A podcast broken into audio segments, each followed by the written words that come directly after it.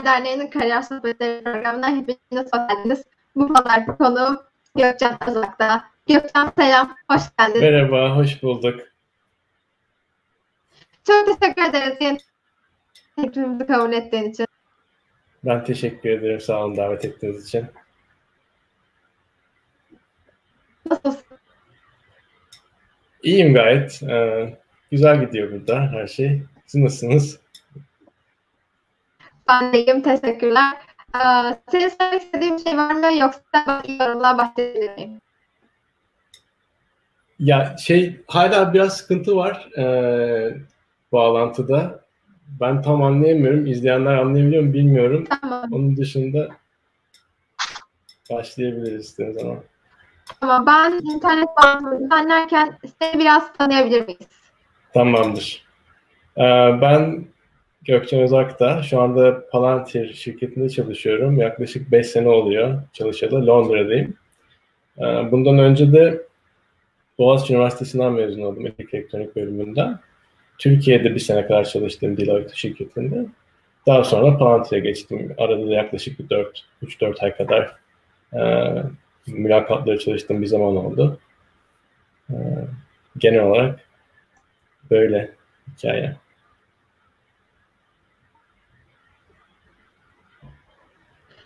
Ee, teşekkür ederiz e, cevabın için. Peki şu an Palantir'de yaptığın işlerden bahseder misin? Yani senin iş tanımların neler, hangi teknolojiyi kullanıyorsunuz? Tabii.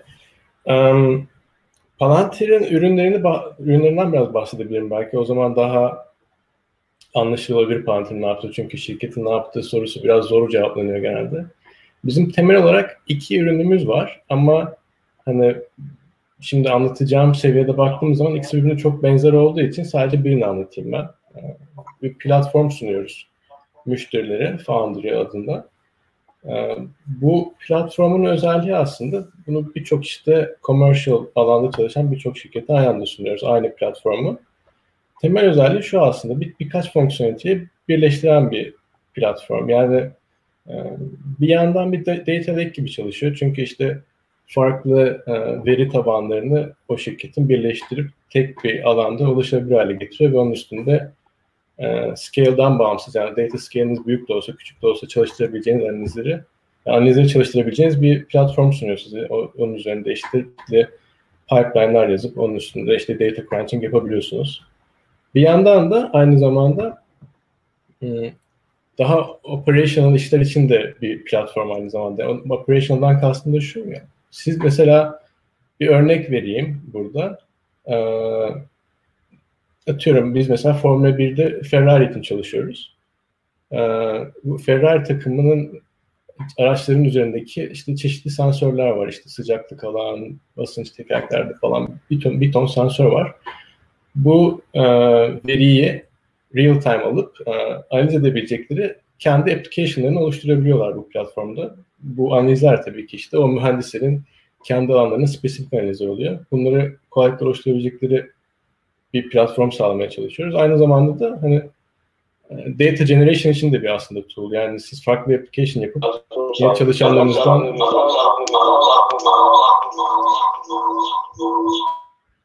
mikrofon Heh, tamamdır. Şimdi oldu. Ee, bu şirket çalışanları da aynı zamanda işte farklı verileri bu şekilde platforma aktarabiliyorlar.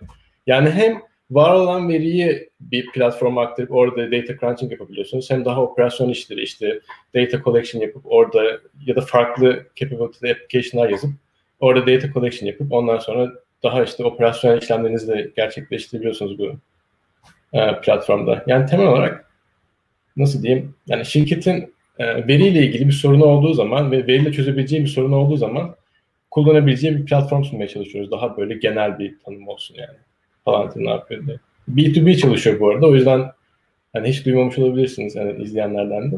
Sadece şirketlere çalıştığı için yani commercial tarafta hani direkt consumer'a giden bir ürün olmadığı için atıyorum yani Google gibi, Facebook gibi değil. O yüzden sadece e, şirketler e, ürün satan bir şirket B2B çalışıyor. Ben ne yapıyorum orada diye de bir soru vardı tabii. Ben oraya atladım. Sen hala mute'sun bu arada. Duyamıyorum seni ama. Evet yani sen ne yapıyorsun orada falan türde. Doğru tahmin etmişim o zaman. Ben de birkaç farklı rolde çalıştım şimdiye kadar e, Palantir'de. 5 senedir orada olduğum için şu an yani bir yaklaşık 2-3 sene kadar time series ile ilgili application'larda çalıştım. Yani e, dediğim gibi mesela time series'in en, en klasik örneği işte sensör datası oluyor. Hani timestamp ve value şeklinde gelen size stream olarak gelebilir, batch olarak gelebilir. E, bu bu tarz bu tipteki datanın toplanması ve bunun işlenmesiyle ilgili application'lar çalıştım. Daha sonra bu Time Series tarafından ayrılıp daha farklı bir role geçtim Product Development'ta. Atlas DB diye bir üründe, open source. Orada bir bir yıl kadar çalıştım. Bir buçuk yıl kadar çalıştım. O da Transactional Database Layer diye geçiyor. Orada yaptığım iş de genelde işte zaten bu open source proje olduğu için yine bakabilirsiniz isterseniz merak ederseniz. Temel olarak şunu yapıyor Atlas. Ee, farklı application'larınız var herhangi bir database kullanan. Ama kullandığınız database transactional olmayabilir. Ee, Atlas'ın yaptığı şey aslında bir layer oluşturup e, sizin bu e, şeyi e, application'ı transactional bir API'ye çeviriyor. Size verdiği API transactional. Siz bu Atlas libraries, Atlas layer'ı kullanarak transactional bir elde edebiliyorsunuz. bu aslında oldukça teknik bir sorun. Bunu çözen bir library Atlas. Şu anda çalıştığım projede geri gelmişti Başak ama kaybettik yine. Şu anda çalıştığım projede tamam. Bu sefer yok yine kaybettik. Şu anda çalıştığım projede e, monitoring ve alerting üzerine. Orada da şunu yapıyoruz. E, az önce de bahsettiğim gibi hani bizim platformumuz işte bir data integration tool olarak da görülebilir. Farklı e, source'lardan veri çeken bir tool. Bu yani e, ingest edilen veri üstünde e, ingest edilen veri üzerinde şey yapabiliyorsunuz e, bu tool sayesinde. Mesela bir monitor rule yazıyorsunuz. E, bu rule e, her ingest edilen datada increment olarak çalışıp e, sizin e, condition'ı sağlıyor mu sağlamıyor mu onu test ediyor. Ve sağlandığı zaman da size notification gönderiyor. Şu anda bu bunun gibi bir application yazmaya çalışıyoruz sıfırdan. E, şu anda temel olarak onunla uğraşıyorum. Başladık. Teşekkürler cevabın için. Bu arada aslında ben... Kesiliyorsun sen gidiyorsun sandım ama sen aslında şeyden çekiliyormuşsun sadece. Aa, ekranda sadece senin görünmen için evet, bilerek seni, evet. seni şey yapıyorum. Öyle Canlı yayın tecrübesizliğim ortaya çıktı. Bir soru geldi. Tam bununla ilgili YouTube'dan. istiyorsan onu sorayım. Tamam. Selamlar. Palantir mülakatları e, Palantir mülakatlarında mevcut işiniz devam ederken çalıştınız. Günlük kaç saatinizi ayırdınız? İngilizce bariyeriniz var mıydı? Çok güzel bir soruymuş. Evet. Nereden başlayayım? En baştan başlayalım o zaman mevcut işim devam ederken çalışmaya başlamıştım ama çok o çok zor oluyor. Yani normal çalışıyorsun. Zaten yoğun bir işti. Bayağı çalıştım işte o sıralar. Yani zaten akşam 7-8'den önce pek eve geldim olmuyordu. Sonrasında yine 8'den sonra da bir de bir yandan da mülakatlara çalışınca tabii bayağı zor bir dönem oldu. Onu bir süre götürmeye çalıştım bir, bir iki ay kadar. Ama zaten o sırada çok yani daha düşünüyordum ne yapacağım diye. Sadece merak etmiştim o yüzden başlamıştım çalışmalara da. Daha sonra e, hani ciddi karar verdiğim zaman yavaş yavaş o zaman ayrılmaya da karar verdim o anki işimden ve sonra asıl zaten çalışmalara başlamıştım. Yani mevcut iş varken çalışmak tabii ki mümkün ama biraz daha zaman alıyor ve biraz daha yorucu oluyor. O yüzden ben işi bıraktıktan sonra daha yoğun çalışmaya başlamıştım. Tabii burada şey de önemli yani yani benim örneğim belki biraz farklı çünkü ben elektrik elektronik okumuştum. E, bilgisayar okumadım. O yüzden benim hani ekstradan öğrenmem gereken şeyler de oldu mülakatlara çalışırken.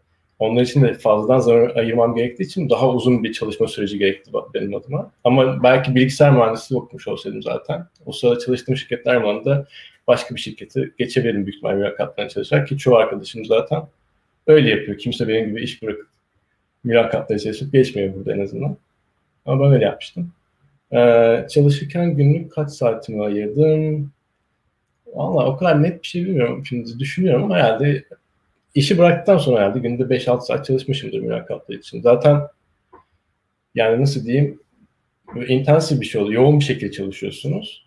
E, soru çözüyorsunuz sürekli falan. O da böyle çok böyle günde 12 saat falan yapabileceğiniz bir iş olmadığı için yani ben 5-6 saat kadar çalışıyordum günde. E, İngilizce bariyeri yani tabii öyle çok muhteşem bir İngilizcem yoktu girerken. Şu anda da zaten hala öyle inanılmaz bir İngilizcem yok açıkçası.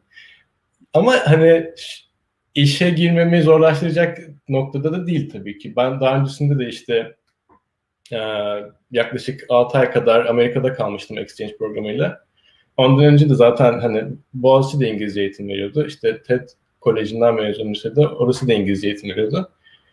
Ama hani ya tabii ki Türkçe kadar da rahat olduğum bir alan değildi hiçbir zaman İngilizce ama benim için sorun olmadı yani İngilizce tarafı en azından. O bir rahatlık sağladı benim için. Yani o yüzden daha öncesinde halletmişim diyebilirim İngilizce konusunu. Çok teşekkürler cevabın için. E, mülakatlarla ilgili bir soru daha geldi. Hemen onu da soruyorum.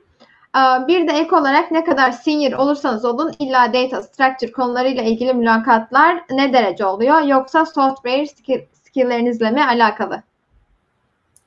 Evet, bu, bu da çok konuşulan bir konu oluyor genelde bu mülakatlar da sorulan soruların tipleri ne kadar değişiyor senior olmanıza göre. Yani şöyle diyeyim, e, benim gördüğüm kadarıyla her zaman yani bir coding sorusu tarzında bir soru hep geliyor.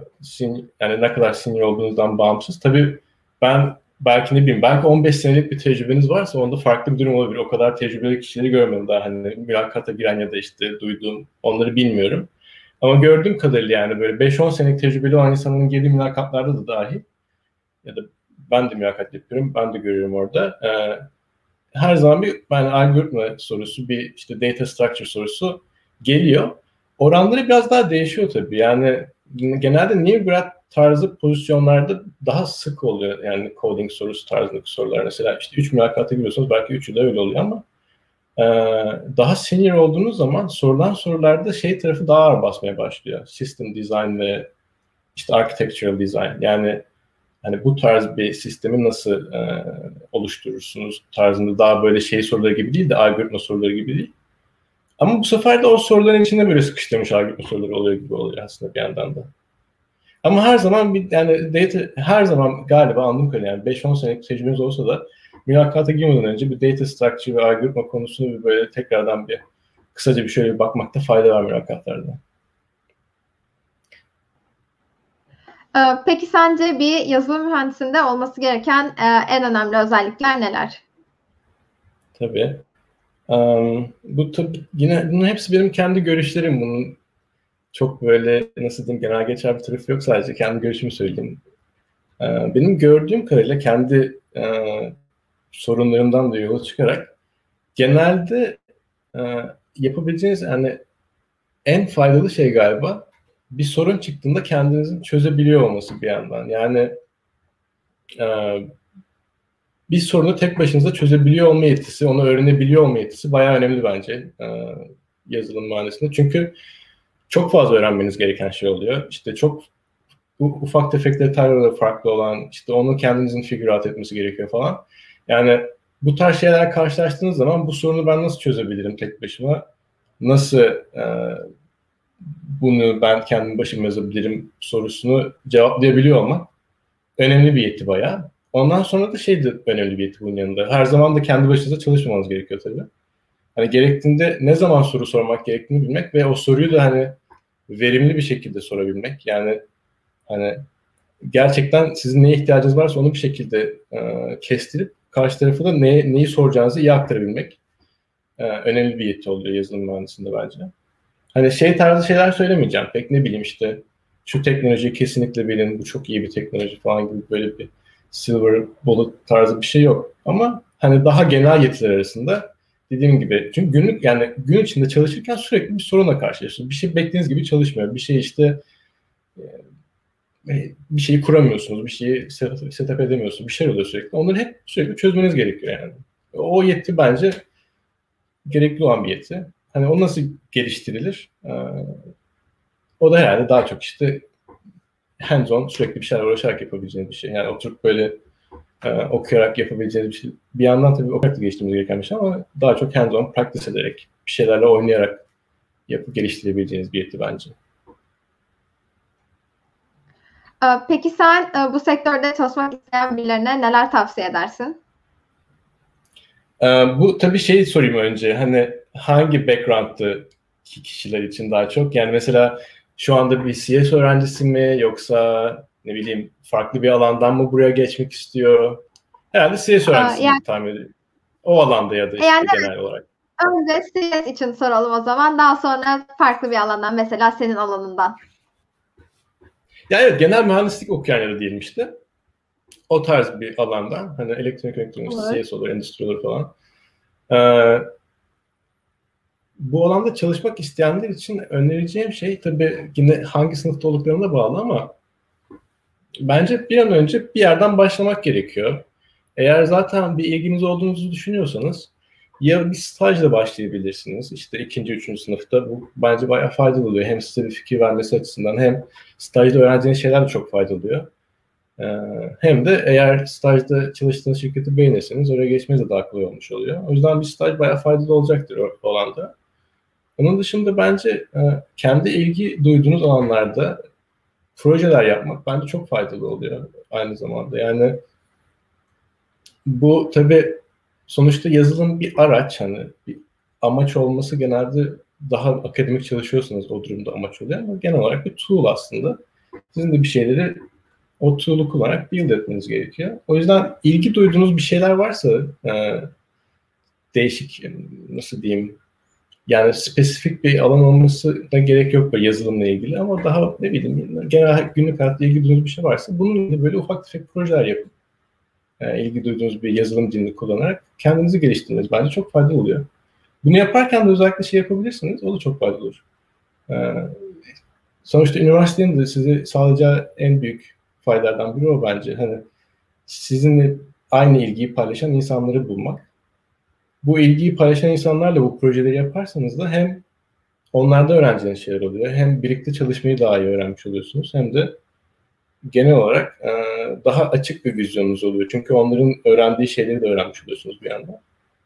Onu öneririm. Yani kısacası yani staj, bir erken başlamak bir şeylere. O çok faydalı bence. Yani bir an önce başlamak. Yani çok fazla üstüne düşünmeden. Kendimi daha çok geliştireyim, daha çok geliştireyim, bir şey öğreneyim, öyle başlayayım. Onun yerine staja başvurun hemen şimdi. İşte yeni bir projeye başlayayım. Hemen hands on. işin içine girmek lazım bence. En faydalısı o. Tam böyle tavsiyelerden bahsediyorken e, bir soru daha geldi. E, şöyle soruyorum. Ek olarak okul zamanı tam zamanlı bir pozisyonda çalışmak ne derece etkili oluyor? E, mülakatta demek istemiş sanırım burada. Mülakatta Nivgrad olarak mı sayılıyorsunuz yoksa daha farklı gözle mi bakılıyor? Yani ben Türkiye'deki piyasaya çok hakim değilim iş piyasasına. O yüzden yurt dışı ile ilgili cevap vereceğim buna o taraftan. Ee, yani yarı zamanlı çalışmış da olsanız evet new grad olarak genelde o gözle bakılıyor. Yani new gradsa yani üniversiteden mezun kişi new grad olarak bakılıyor. Yani daha öncesinde part time çalışmış çalışmamış mı?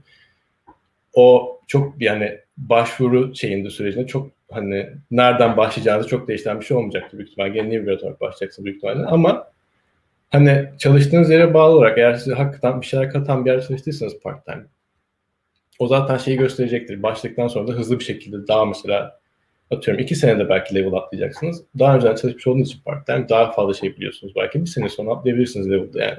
Çünkü buradaki e, tabii şirketten şirket değişiyor bu yıl ama e, bu level structure olan şirketlerdeki o süreler e, kişilere bağlı oluyor aslında. Böyle hepsi mesela şey değil. iki sene sonra şuraya geleceksin, iki sene sonra buraya geleceksin gibi değil. Zaten tecrüben varsa eğer öncesinde o süreç daha kısa olacaktır. Ama başlarken hep new grad olarak başlıyorlar genelde öyle. Hani daha önceden part time çalışmış olması hangi pozisyona çalış başlayacağını değiştirmiyor. Az önce de staj dedin tavsiye eder, e, tavsiyelerinden bahsederken. E, peki sen e, yurt dışında staj senin için nasıl bir süreçti ya da sen yurt dışında staj arayanlara neler tavsiye edersin? Evet, şimdi değişik olacak tabii. Ben önerdim ama ben yapmadım yurt dışında stajı. Hani e, çünkü ben şeye karar vermemiştim. Ne yapacağımı karar vermemiştim. Ben üniversiteden mezun olduğumda hala işte hangi alanda çalışacağımı bile tam kestirememiştim. Zaten önce danışmanlık alanında çalıştım işte. E, management consultancy. Ondan sonra yazılıma yöneldim. Ama eğer haberim olsaydı yani haberim olsaydı daha daha iyi karar vermiş olsaydım baştan hani ne yapacağımı o zaman stajı o alanda yapmak isterdim tabii ki ve daha faydalı olurdu. Şimdi görüyorum çünkü staj yapan insanları nasıl yaptıklarını. Hani orada öğrendiği bilgiler aslında hem mesela 3. sınıfta bir staj yaptınız siz. 4. sınıfta artık hangi konuların daha önemli olacağını çok kestirebildiğiniz için belki o alanlarda kendinizi daha çok geliştirecek şeye kayabilirsiniz. Ee, aldığınız derslerde de işte yaptığınız projelerde de o da bir fayda sağlayacaktır. Aynı zamanda şey de görüyorum yani staj yapan insanların işte %80 gibi bir oranı e, o şirkette çalışmaya da başlıyor. Yani daha doğrusu şöyle diyeyim, staj yapanların %80 gibi bir oranı teklif alıyor şirketten. Yani e, ve sonra da devam ediyor. Mesela bizim şirket için öyle. E, nasıl bir şey diyeyim? Yani staj e, ikiye böleyim o zaman bu konuyu da. Hani e, başvuru tarafında zaten bu gibi işte organizasyonlar var. Ne bileyim işte okula gelen şirketler oluyor. Onun dışında belki çalışanlar okula gelip işte bir şeyler yapmaya çalışıyor falan. O tarz kişiler iletişim kurup eğer yani referans alabilirseniz e, o CV aşamasını geçmeniz daha kolay oluyor genelde. O yüzden onları öneririm. E, staja başvururken böyle bir şey yapabilirsiniz. Faydalı olur. Ondan sonra da mülakat aşamasında stajların e, mülakatlarıyla full time mülakatlar birbirine oldukça benziyor. O yüzden yani herhangi bir şirketin mülakat yapısına bakarsanız eğer bayağı bir fikir elde edersiniz stajda tarz sorular geleceğiyle ilgili. Ki bu da yine işte software engineering'de zaten oldukça klasik işte coding yani mülakatlarına çalışmanız gerekiyor. İşte algoritma data structure tarzı soruları iyice olabildiğince zaman ayırıp çalışın ki kaçınmayın oralardan. Onun dışında da işte daha böyle işte system design tarzı sorular da gelecektir ama onlar çok böyle çok advanced şeyler beklemezler tabii ki öyle şeyler cevaplamanızı ama gene de o anda da kendinizi geliştirmenizde fayda var. Yani birincisi işte olabildiğince çok yere başvurup belki referans bulabilirseniz o faydalı olacak. Onu sağlayabilirsiniz. iyi olur staj için. İkincisi de bu tarz mülakatlara şöyle bir iki aydan çalışmaya başlarsanız en azından hani şansınızı bayağı arttırırsınız. Bir de ikinci sınıftan başlarsanız mesela olmazsa üçüncü sınıfı tekrar denersiniz. O yüzden ne kadar erken başlarsanız bence o kadar iyi. Çünkü ikinci sınıftan bir yani oluyor bayağı yurt dışına. Bir soru daha gelmiş bununla ilgili. Ahmet Deniz sormuş. Şu anda CS öğrencisiyim ama iki senedir software engineer pozisyonunda Palantir'den çok daha büyük bir firmada çalışıyorum. Okurken Palantir'de software engineer pozisyonunda çalışabilir miyim? Yoksa üniversitede okuduğum için illa intern olmam mı lazım? Ee, okurken e, software engineer pozisyonu, yani bizim Palantir şirketinde e, bir yandan okurken bir yandan çalışma durumunu ben hiç görmedim. Ama bunu sağlayan e, başka şirketler var bildiğim kadarıyla. Zaten yani intern dahi olsunuz e, hani part time gibi değil hani şey sırasında olacak herhalde bu. Ne bileyim işte okul yazın gelip burada intern olarak çalışmak gibi olacak. Öyle oluyor evet yani bir, bir yandan bir yerde okurken bir yandan full time çalışma gibi bir şey görmedim falan tekrar. Ya sanırım okul döneminde de çalışabilir miyim diye soruyor. Part time gibi mi yani? Ya sanırım öyle. Eğer Ahmet Deniz sorunu biraz daha açarsan. Part time çalışan hiç görmedim. Yani bir yandan okuyup bir yandan çalışan part yok. Ama bilmiyorum başka şirketlerde olabilir. Biz genelde Teşekkür çünkü ederim. yoğun yoğun bir çalışma şeyi var bayağı. O yüzden hani ne bileyim gün yani yetişmez büyük ihtimalle. Çok faydalı olmaz diye düşünüyorum. Bizim şirket için en azından. Teşekkürler cevabın için. Ee, peki sen hazır Palantir'den de tekrardan bahsediyorken Palantir'deki çalışma ortamından biraz bahseder misin? Tabii. Son bir senedir evden çalışıyoruz. O yüzden evden çalışma kısmını atlıyorum. Daha geriye dönüyorum. Oradaki ortamı anlatayım. Nasıl böyle bilirim bunu? Hani kişilerden başlayayım, çalıştığım kişilerden. Ee, daha genelde gözlemlediğim kadarıyla genç bir çalışan, nasıl diyeyim, popülasyonu var. Yaklaşık ortalama yaş herhalde 26-27 civarı. Belki 28 olmuştur şimdi biraz zamanla artıyor ortalama yaşta. Ee, insanlar genelde hani çalışması eğlenceli insanlar. Ben bayağı memnunum ee, çalıştığım takımdan da, önceki takımlardan da. Ee, hepsi genel olarak işte çalıştığı alanla ilgili insanlar. Yani olan daha değişik şeyler yapmaya çalışan, yani yaptığı işlerden tatmin olmaya çalışan, çaba gösteren insanlar. Ee, çalışma ortamı olarak da şöyle diyeyim. Şimdi şirket zaten bu çok klasiktir işte Yani şirket sizi böyle bir kalıba sokmaya çalışmıyor genel olarak. Bilmiyorum saat 9'da başlayın, saat 6'da bitirin işiniz falan gibi değil. Size daha çok e, nasıl diyeyim bir alan veriyor yani freedom sunuyor. Siz atıyorum 11'de de başlayabilirsiniz belki. Sonra belki daha geç bitirirsiniz işinizi. O biraz size kalmış. E, ama hani daha çok aslında sizin motive olup bir şeyleri yapmaya sizin drive etmeniz gerekiyor yaptığınız işi Palantir'de özellikle öyle. Yani sürekli birileri gelip size sen şunu şunu yap, sen şimdi bunu yap gibi iş dağıtmıyor. Onun yerine sizin çalıştığınız e, projeyi iyi bilip, takımı iyi bilip işte şu alanda bir eksik var, bunu geliştirebiliriz belki diye sizden gelmeniz bekleniyor daha çok. Bu bir yandan iyi, bir yandan belki bazı insanlar için daha zor oluyor. Çünkü kimisi daha şeyi daha çok seviyor. İşte bana biri işte ne yapacağımı söylesin, nasıl yapacağımı söylesin. Ben onu sadece execute edeyim. O daha mutlu ediyor. Kimisi de e, yani o şeyde kaybolabiliyor. E, çok fazla freedom verildiği zaman ne yapacağım ben şimdi peki yani yaptım işte bitti şu an ne yapayım diye kaybolup kalabiliyor. Onun için çok uygun değil o yüzden Palantir ama daha böyle kendi başına bir şeyler yapmak isteyen işte sürekli yeni bir şeyler bulup onu geliştirmeye çalışmak isteyen bir insan için daha uygun olur herhalde çalışma ortamı olarak da. Başka daha spesifik sorular var çalışma ortamıyla ilgili. Onları da cevaplayabilirim. Ne bileyim ofis ortamı. Şöyle bir işte. soru gelmiş. Palantir'de work-life balance nasıl? Evet. E, şimdi bu da değişti zaman içerisinde. Ben girdiğimde daha şeydi. E, daha yoğun bir şey vardı çalışma programı. Yani nasıl diyeyim? Yani saat 9-10 gibi başlayıp akşam 8-9'a kadar çalışıyorduk genelde. Ve şirket olarak da öyleydi galiba. Yani insanlar böyle çalışıyordu ama kimse şikayetçi değildi bundan. Daha böyle nasıl diyeyim o andaki koşulda onu gerektiriyordu ve insanlar o şekilde çalışıyordu ve mutlulardı bundan da. Ama zamanla e, şirketin yapısı ve ürünleri olgunlaştı galiba. Ve şu anda çok daha rahatız aslında yani o zamanlara göre. Şimdi normal işte 9-10 gibi başlayıp 5-6 gibi genelde işi bitirmiş oluyoruz. Ama tabii yani bizim işlerimiz şey değil bence. Bilmiyorum insanlar nasıl çalışıyor ama ben öyle çalışmıyorum. Yani biraz böyle hani bilgisayarı kapattım, işim bitti artık şimdi başka şeyler uğraşayım gibi pek olmuyor. Biraz böyle hani tamam altta kapatıyorsunuz bilgisayarı ama belki işte geride yürüyüşe çıktığınız zaman hala o işte o günkü sorunla ilgili düşünmeye devam ediyorsunuz biraz. Belki 8'de bir daha bilgisayar açıp biraz daha bakıyorsunuz bir şeylere falan. Yani o yüzden çok böyle net söyleyemiyorum işte şu kadar çalışıyoruz, bu hafta içinde şu kadar yapıyoruz. Ama kesinlikle şey değil yani. Ee, ben hiçbir şekilde şey hissetmiyorum. İşte çok yoğun çalışıyoruz, çok yoruluyorum ben. E, kaldırılabilecek bir program değil gibi hissetmiyorum. Özellikle son 1-2 yıldır öyle. Daha önceden biraz daha yoğundu ama.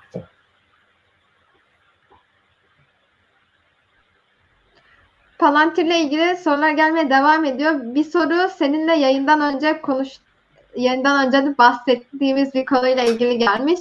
Ahmet beni sormuş daha doğrusu. Hayır şey e, az evet. önceki Ahmet az önce bahsettiğimiz arkadaş sorusunun devamını sormuş. Diplomaya evet. ne kadar önem veriliyor sorusunu dolaylı sormak istemiştim diye. Ee, şimdi şöyle yani bu soru o da tam şey yapamadım şimdi. Hani üniversiteden mezun, üniversite okurken siz tabii ki staj yapabilirsiniz. O zaman diplomanız da olmamış oluyor ama üniversite mezun, yani herhalde çalışanların bilmiyorum %99.9'u üniversite diploması vardır. Ben sadece bir kez duydum. E, liseden işte 16-17 yaşında galiba mülakata giren e, Palantir'le.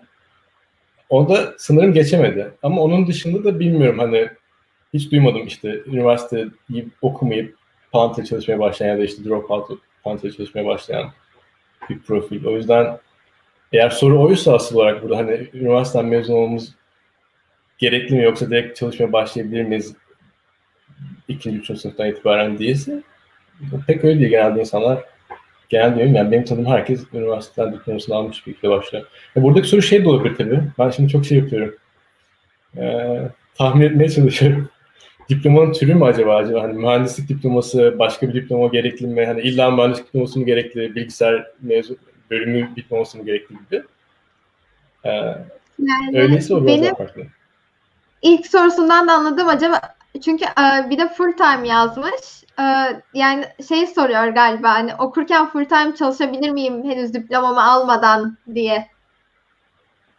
Yok o mümkün değil Palantir'de. Yani okurken yazın staj yapabilirsiniz. Ee, sonra da zaten okula girerek diploma alıp sonra da full time olarak başlayabilirsiniz. Çok şey bir cevap vereyim. Ee, conventional.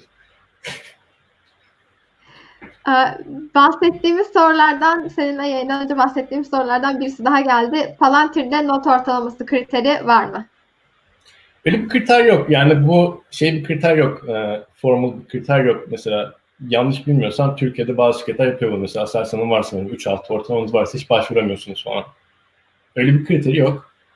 Ama e, şöyle bir şey öneririm. Bir de eğer not ortalamanız düşükse ve bu sizi biraz e, korkutuyorsa böyle şirketlere başvurma konusunda e, CV'nizi düzenlerken bence eğer not ortalamanız sizin için bir artıysa o zaman yazın. Ama eğer o sizi biraz çekindiriyorsa ne bileyim işte bu ortalamayı buraya yazsam acaba reddalır mıyım gibi yazmayabilirsiniz yani. O kadar şey değil, kritik değil orada not ortalamanızın yazıyor olması bence. Eğer düşük olduğunu düşünüyorsanız not ortalamanızın es geçin. Yazmayın bence. Böyle bir şey uygulayabilirsiniz.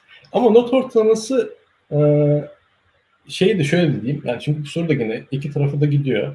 Yani şu anda öğrenciyseniz zaten bence notunuzu boşlamayın yani. Belli bir şeyin üstünde tutmaya çalışmakta her zaman fayda var bence.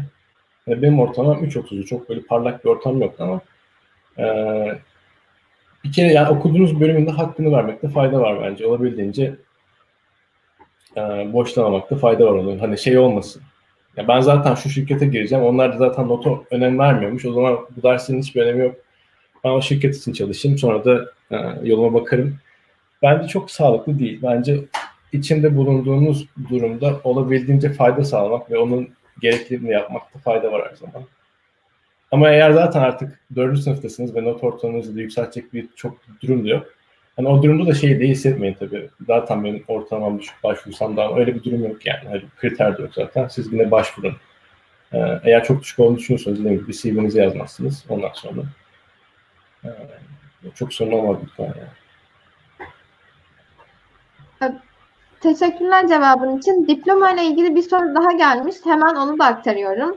Ee, peki illa CS diploması lazım mı? Yani yazılımda iyi olsak bilgisayar mühendisliği diplomamızın olması önemli olur mu? E, illa CS diploması gibi bir şey gerekmiyor. Zaten ben de dediğim gibi ben elektrik elektronik mühendisliği mezunuydum. Yani o yakın tabii yine CS ama yani farklı alanlardan da e, çalışanlar biliyorum. Daha uzak e, mühendisliklerden.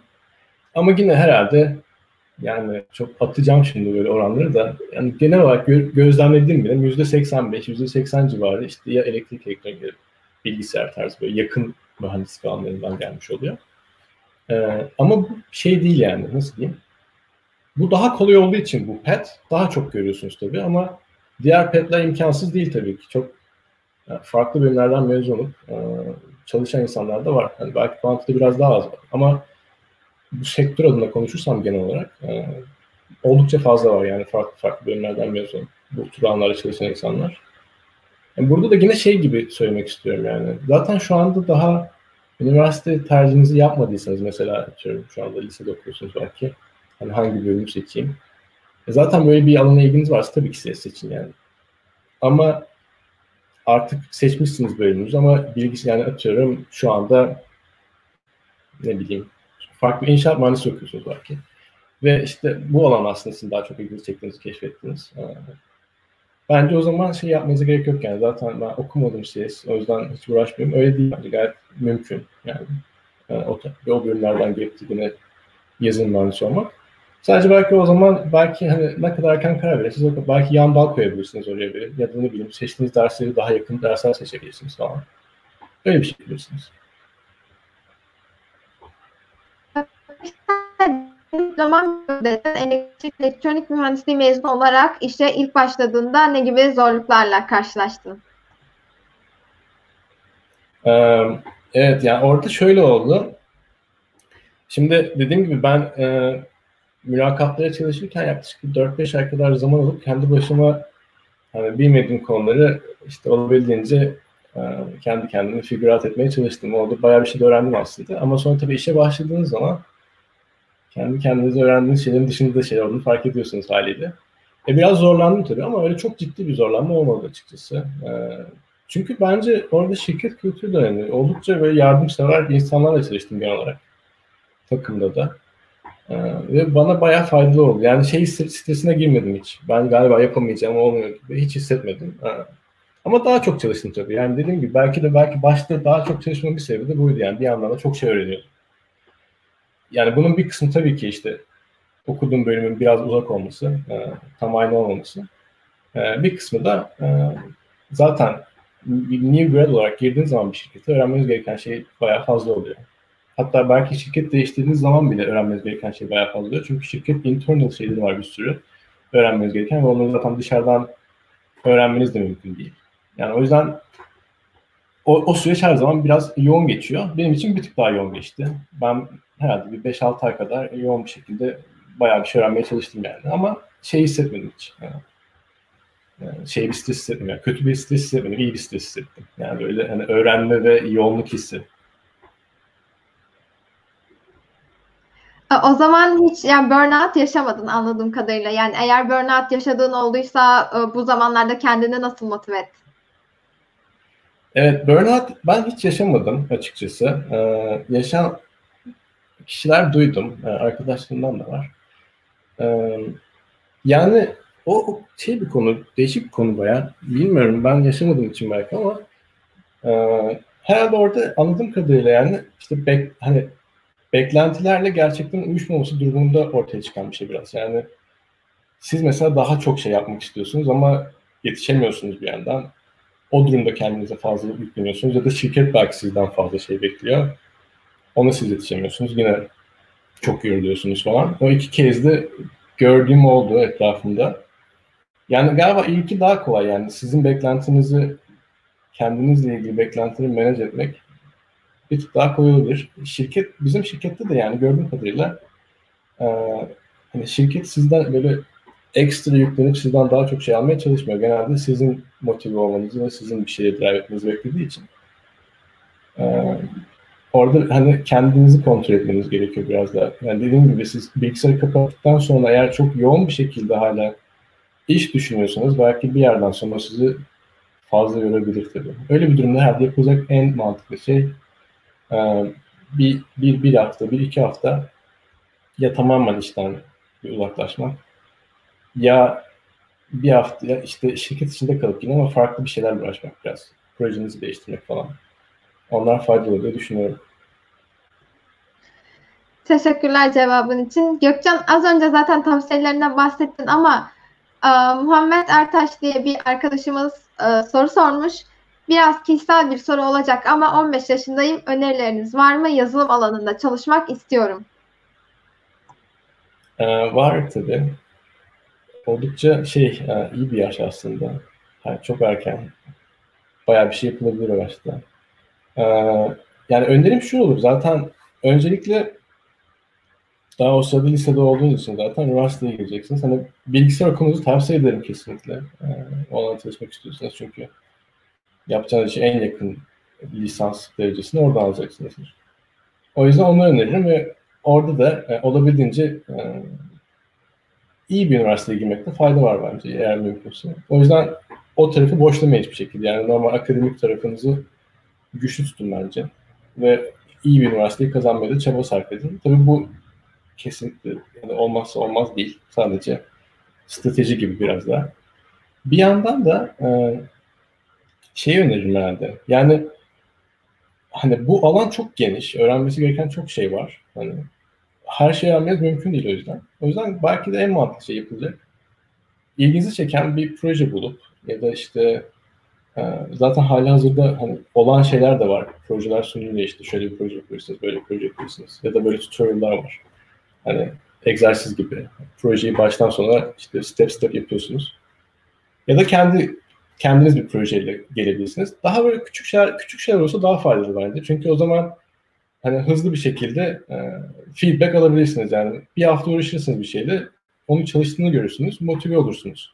Yani orada o motivasyon zincirini kırmamak lazım bence. Bir şey yapıp, onun çalıştığını görüp daha da motive olup, daha da devam edip o şekilde devam etmek en faydalısı gibi geliyor bana. Diğer türlü çünkü hani bir şeyler öğren, sürekli bir şey öğreneyim. Hani bir ay boyunca bunu çalışayım ama karşında bir şey görmediğiniz zaman belki zamanla ona olan ilginizi kaybedebilirsiniz, uzaklaşabilirsiniz. Hani böyle projelerde çalışıp sürekli bir şeyleri build edip onun çalıştığını görmek herhalde motive edici olacaktır. Ama aynı zamanda kesinlikle bence akademik tarafı da güçlü tutmakta fayda var. Yani hatta bilmiyorum belki yüzde seksen, yüzde yetmiş akademik tarafa ağırlık verip yüzde otuz, yirmi bu tarafa hani zamanınızı böyle bölmeniz gerekiyorsa öyle öneririm yani. Çünkü şeyin değeri çok önemli. Ee, yani içinde bulunduğunuz bölümde insanların neler yaptığı size yardım et, yardımcı edici olabiliyor. Yani onlar bulunduğunuz bölümdeki insanlar daha çok o alanlara çalışmaya ilgi gösteriyorsa ve işte farklı iyi şirketlere gitmeye başlıyorlarsa sizin de oralara gitmeniz daha kolay oluyor o zaman. Teşekkürler cevabın için. Ee, Ahmet Deniz bir soru daha sormuş. Onu da hemen aktarıyorum. Kullandığınız teknolojilere örnek verir misiniz? Tabii. Palantir'de ee, kullandığınız. Öyle de diye tahmin ediyorum. Yani benim şu ana kadar şimdi Palantir'de e, şöyle birkaç grupta özetleyeyim. Dediğim gibi biz e, başta da söylediğim kısımda da hani şirketin farklı şirketlerin hali hazırda olan verilerini bir yerde entegre etmeye çalışıyoruz ve bunun üstünde işte data crunching yapıyoruz. Bunun için kullandığımız open source ürün Spark. E, bu distributed computation için. Onun dışında hani streaming tarafı da var. Hani datayı real time almanızı sağlayan. Orada Kafka kullanıyoruz. Ee, az önce bahsettiğim benim de çalıştığım takımda işte bir buçuk seneler Atlas'ta çalıştım. Orada işte distributed transaction layer dedim. Orada gerçek yani data storage tarafında kullandığımız şey Cassandra oluyor genelde. Ee, onun dışında Kubernetes kullanıyoruz. Ee, işte bu container şey için, e, Docker konteynerleri için falan. E, şey için e, frontend tarafında ben backend engineer'im bu arada Palantir'de. Frontend'de bildiğim kadarıyla daha böyle o daha şey olacak, rough bir şey olacak ama yani React ve e, şey kullanıyoruz. E, dil olarak da TypeScript kullanıyoruz genelde. Hani JavaScript'in bir şey olan e, detaylı. E, backend tarafında dil olarak çok büyük bir çoğunlukla Java kullanıyoruz. Yani yüzde 85-90 belki. Onun yanında e, Go kullanıyoruz e, ve Rust kullanıyoruz. Ama yani yüzde 80-90 Java şeklinde gidiyor.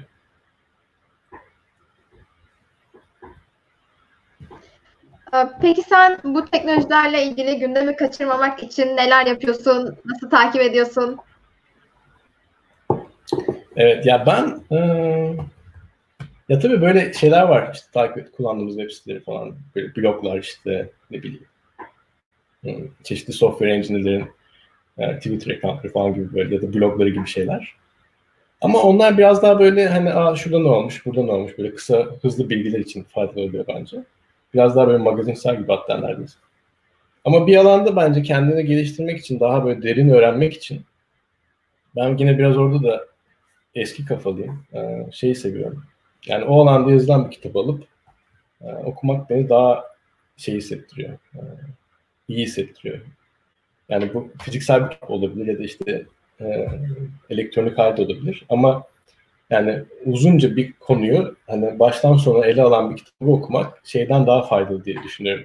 Yani internete girip kısa bir artikel okuyup oradan bir şeyler çıkarmaya çalışmaktan. Çünkü o zaman siz o bilgiyi hani bir süre içinde build up ediyorsunuz ve daha kalıcı oluyor ve daha iyi anlıyorsunuz diye düşünüyorum. O yüzden yani okudum birkaç tane yani bir herhalde 15 tane teknik kitap vardır. Hala da okuduklarım da var işte. Onlar ben oldukça faydalı buluyorum bir alanda. Yani genel e, bilgi birikimi yaratmak için.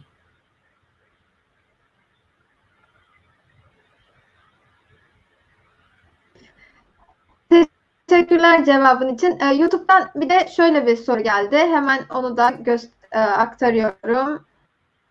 E, Türkiye'de benzer global şirketlerin olmama nedenleri sizce nelerdir? Bunları aşmak için önerileriniz neler olabilir? Bence e, gelişiyor şu an Türkiye'de daha. Yani belki bir arada bir şey olabilir. Ne bileyim belki bir belli bir süre var belki arada. Belki atıyorum 10 sene var, belki 5 sene var. Ya belki biraz geriden geliyor Türkiye. Hani o şey anlamında. E, bu tarz yenilikçi şirketlerin sayısı anlamında. Ama tabii ki öyle şirketler var Türkiye'de artık. Ve onların sayısı gittikçe artıyor. Ama hani e, yurt dışındaki orana göre belki daha düşük. Yani bunun bir sebebi belki de işte yani biraz geriden geliyoruz genel olarak galiba bu tarz e, alanlarda. Ama hızlı da bir ilerleme var diye düşünüyorum benim dışarıdan gözlemlediğim kadarıyla. Yani orada umutluyum aslında. Bunun hani sebep daha genel, daha derinde bir şey olabilir. Yani bizde nasıl diyeyim? Ya ekonomik sebepler var tabii ki öncelikle. Yani burada startup kurmak öyle ucuz bir iş değil. Ne bileyim yani 30-40 bin lira yatırımla 3-4 sene yapılabilecek bir iş değil tabii ki. Yani çok ciddi yatırımlar gerekiyor ve Türkiye'de o tarz yatırımları sağlayan kurum sayısı maalesef az. Ama gittikçe artıyor bir yandan da. Bir sebebi bu tabii ki. Diğer belki de önemli bir sebebi de yani o da değişen bir şey bence bu arada. Hani eğitim ve genel e, bir şeyleri öğrenme olan bakış açımız olabilir. Fazla şeyiz bence. Pratiğe kayıyoruz yani. Hemen bir şey alalım bu işten. Bir şey dönsün. Hemen işte bir sene içinde kar edelim. Bir sene içinde bir ürün ortaya çıksın. Biraz daha sabır gerektiriyor bence böyle işler. Ve e, nasıl diyeyim o kültürün de bir build-up etmesi gerekiyor yani. Nasıl böyle bir e, özgürlükçü düşünebilen bir kültürün oluşması gerekiyor.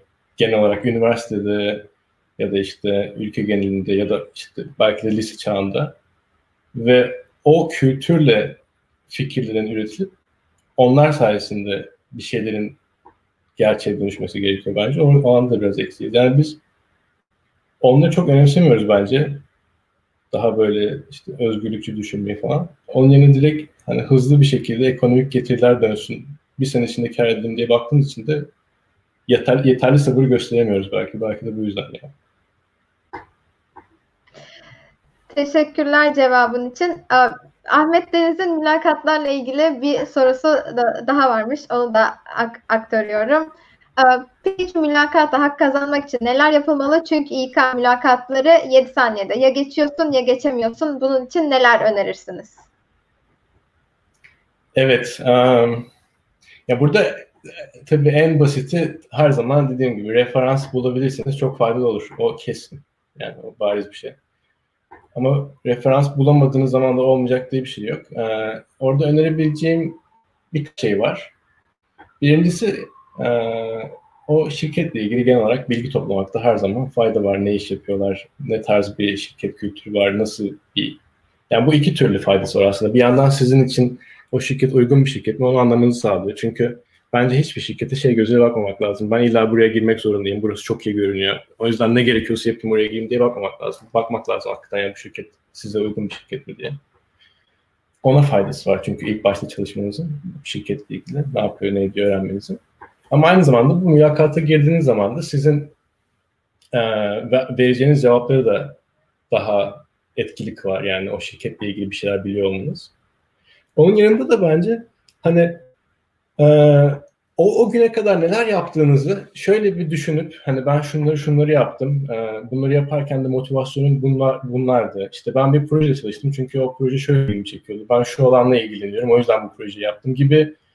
Yani böyle bir neden sonuç içerisinde bir hikayenizi elden geçirirseniz ve karşı tarafı onu daha böyle nasıl diyeyim açık bir şekilde sunabilirsiniz. Bence o daha etkili oluyor şeye göre böyle madde madde ben şunu yaptım, bunu yaptım, bunu yaptım, bunu yaptım derseniz o çok bir etkili olmuyor. Ama şöyle ilgilenim vardı. O yüzden bu alanlarda çalıştım ve şöyle başarılı elde ettim diye sunabilirsiniz o İK mülakatında. Ve hatta bunu da o şirketin kültüründe bir şekilde biraz daha elan edebilirseniz o zaman herhalde bir tık daha etkili olabilir mülakat. Teşekkürler cevabın için. Süremizin sonuna yaklaşıyoruz. O yüzden biraz da böyle İngiltere'de yaşamdan bahsetmek istiyorum. İngiltere'de yaşam nasıl? Senin yaşadığın zor konular oldu mu? Um, açıkçası pek zorlanmadım İngiltere ile ilgili yaşarken burada. Orada da galiba şey etkisi var. Yani e, artık nasıl diyeyim belki medyanın etkisi, belki eğitim genel olarak zaten işte üniversite eğitimleri eğitimi biraz daha işte Amerika'dan etkilenerek e, oluşturuluyor. İşte bizim lise eğitimimiz de biraz daha işte Amerika ve işte Avrupa etkili şeylerdi. O yüzden o kültüre zaten yakınız yani böyle çok farklı gelen bir şey olmuyor geldiğiniz zaman. Belki ne bileyim uzak doğuya gitseydim mesela Japonya'da yaşıyor olsaydım biraz daha farklı şeyler hissedebilirdim ama burada ben öyle bir yabancılık hissetmedim açıkçası. Bir de onun yanında aynı zamanda Londra biraz daha kolay aslında yurt dışı için. Yani bu başka bir yerden gelmek için. Çünkü zaten buradaki nüfus çok e, kozmopolit yani çok farklı ülkelerden gelen çok farklı insanlar var. O yüzden şehre gittiğiniz, yani şehir içindeyken de kendinizi yabancı hissetmiyorsunuz çünkü herkes yabancı. Herkes yabancı önce siz de artık oranın yerlisi gibi hissetmeye başlıyorsunuz bir anlamda.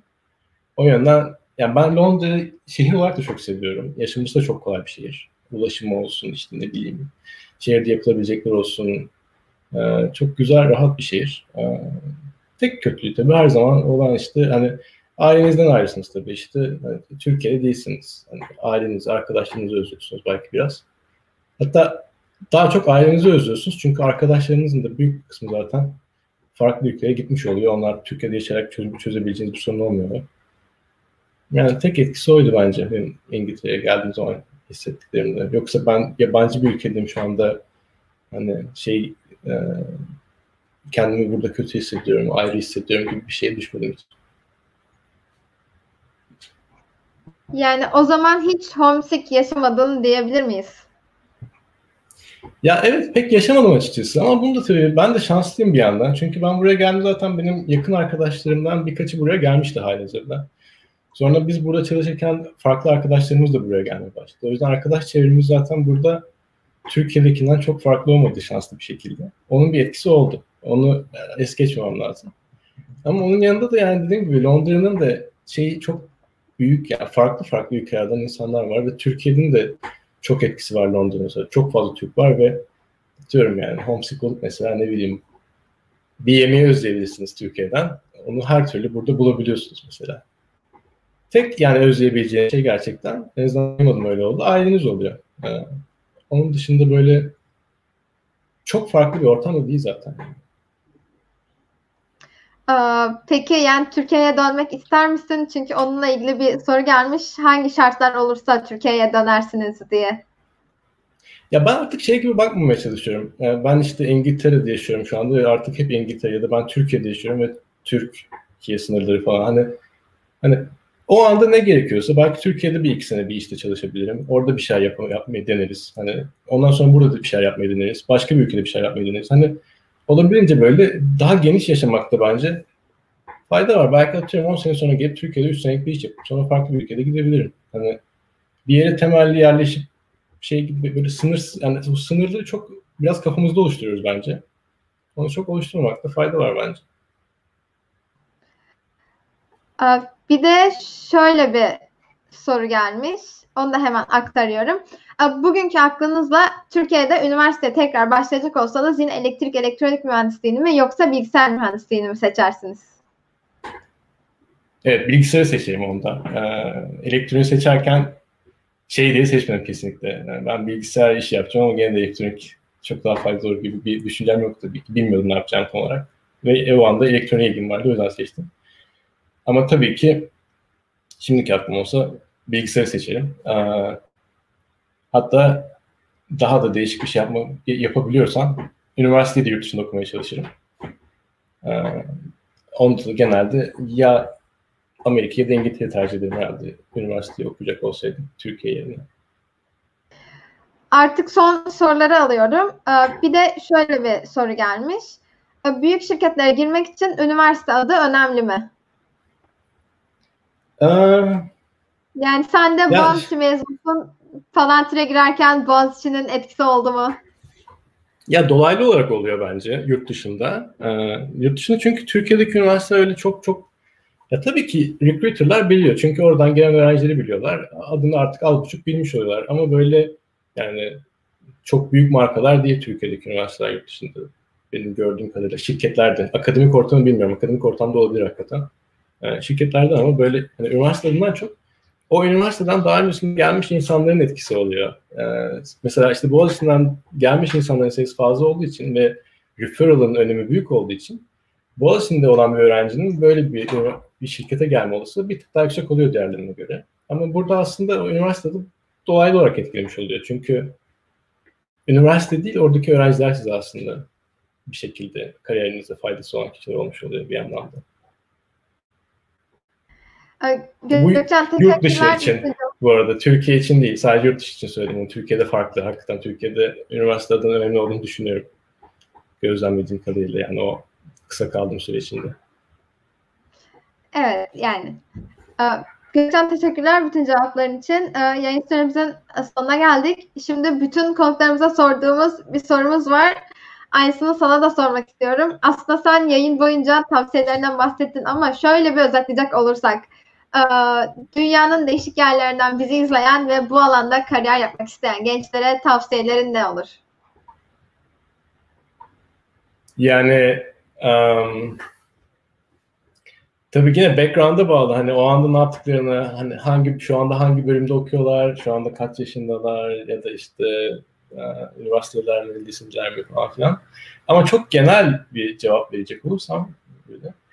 Uh, bence insanın e, bir, bir şeye ilgi duyması çok önemli. Bir şeye istek duyması çok önemli. Motivasyon çok önemli. Çünkü diğer her şeyi kendiniz belki zorlayarak elde edebiliyorsunuz ama bir şeye ilgi duymayı zorlayarak yapamıyorsunuz. Yani o ilgi içten gelen bir şey oluyor ve o duyduğunuz ilgiyi korumaya bence özen göstermek gerekiyor. Ve ilgi duyduğunuz anı kolay kolay hani başkalarını etkilenip değiştirmemekte fayda var bence. Eğer bilgisayara ilgi duyuyorsanız ve bu an çalışmak istiyorsanız hani koşullar ne olursa olsun bence çaba sarf etmeye çalışın. Ee, Belki şu anda kolay bu. Çünkü yani nasıl diyeyim çalışma e, koşulları olarak iyi bir alan genel olarak çalışmak için. O yüzden zaten çoğu insan tercih ediyor ama belki ileride biraz daha değişecek işler. Ee, o zaman belki sadece ilgisi olan insanlar çalışmaya devam edecek bu alanda. Ama ilginizi korumakta bence her zaman fayda var ve onu yapmak için de bir şeyler yaratmak bence en etkili şey oluyor. Çünkü yarattığınız zaman e, o sizi tatmin ediyor ve daha çok yapmak istiyorsunuz. O yüzden yani olabildiğince hani dediğim gibi bir projede çalışmak, kendiniz bir şeyler yaratmaya çalışmanız, e, onu yaparken öğrenmeye çalışmanızda büyük fayda var bence şeye göre. Hmm. Sadece ben işte şu kitabı okuyayım, sonra bu kitabı okuyayım, sonra şu dili şöyle öğreneyim ama o sırada pek bir şey yaratmaya çalışmayayım olduğu zaman biraz böyle hani o alanda kaybolup e, sıkılarak uzaklaşabilirsiniz belki. Onun yerine bir şeyler yaratmaya çalışmakta fayda var bence.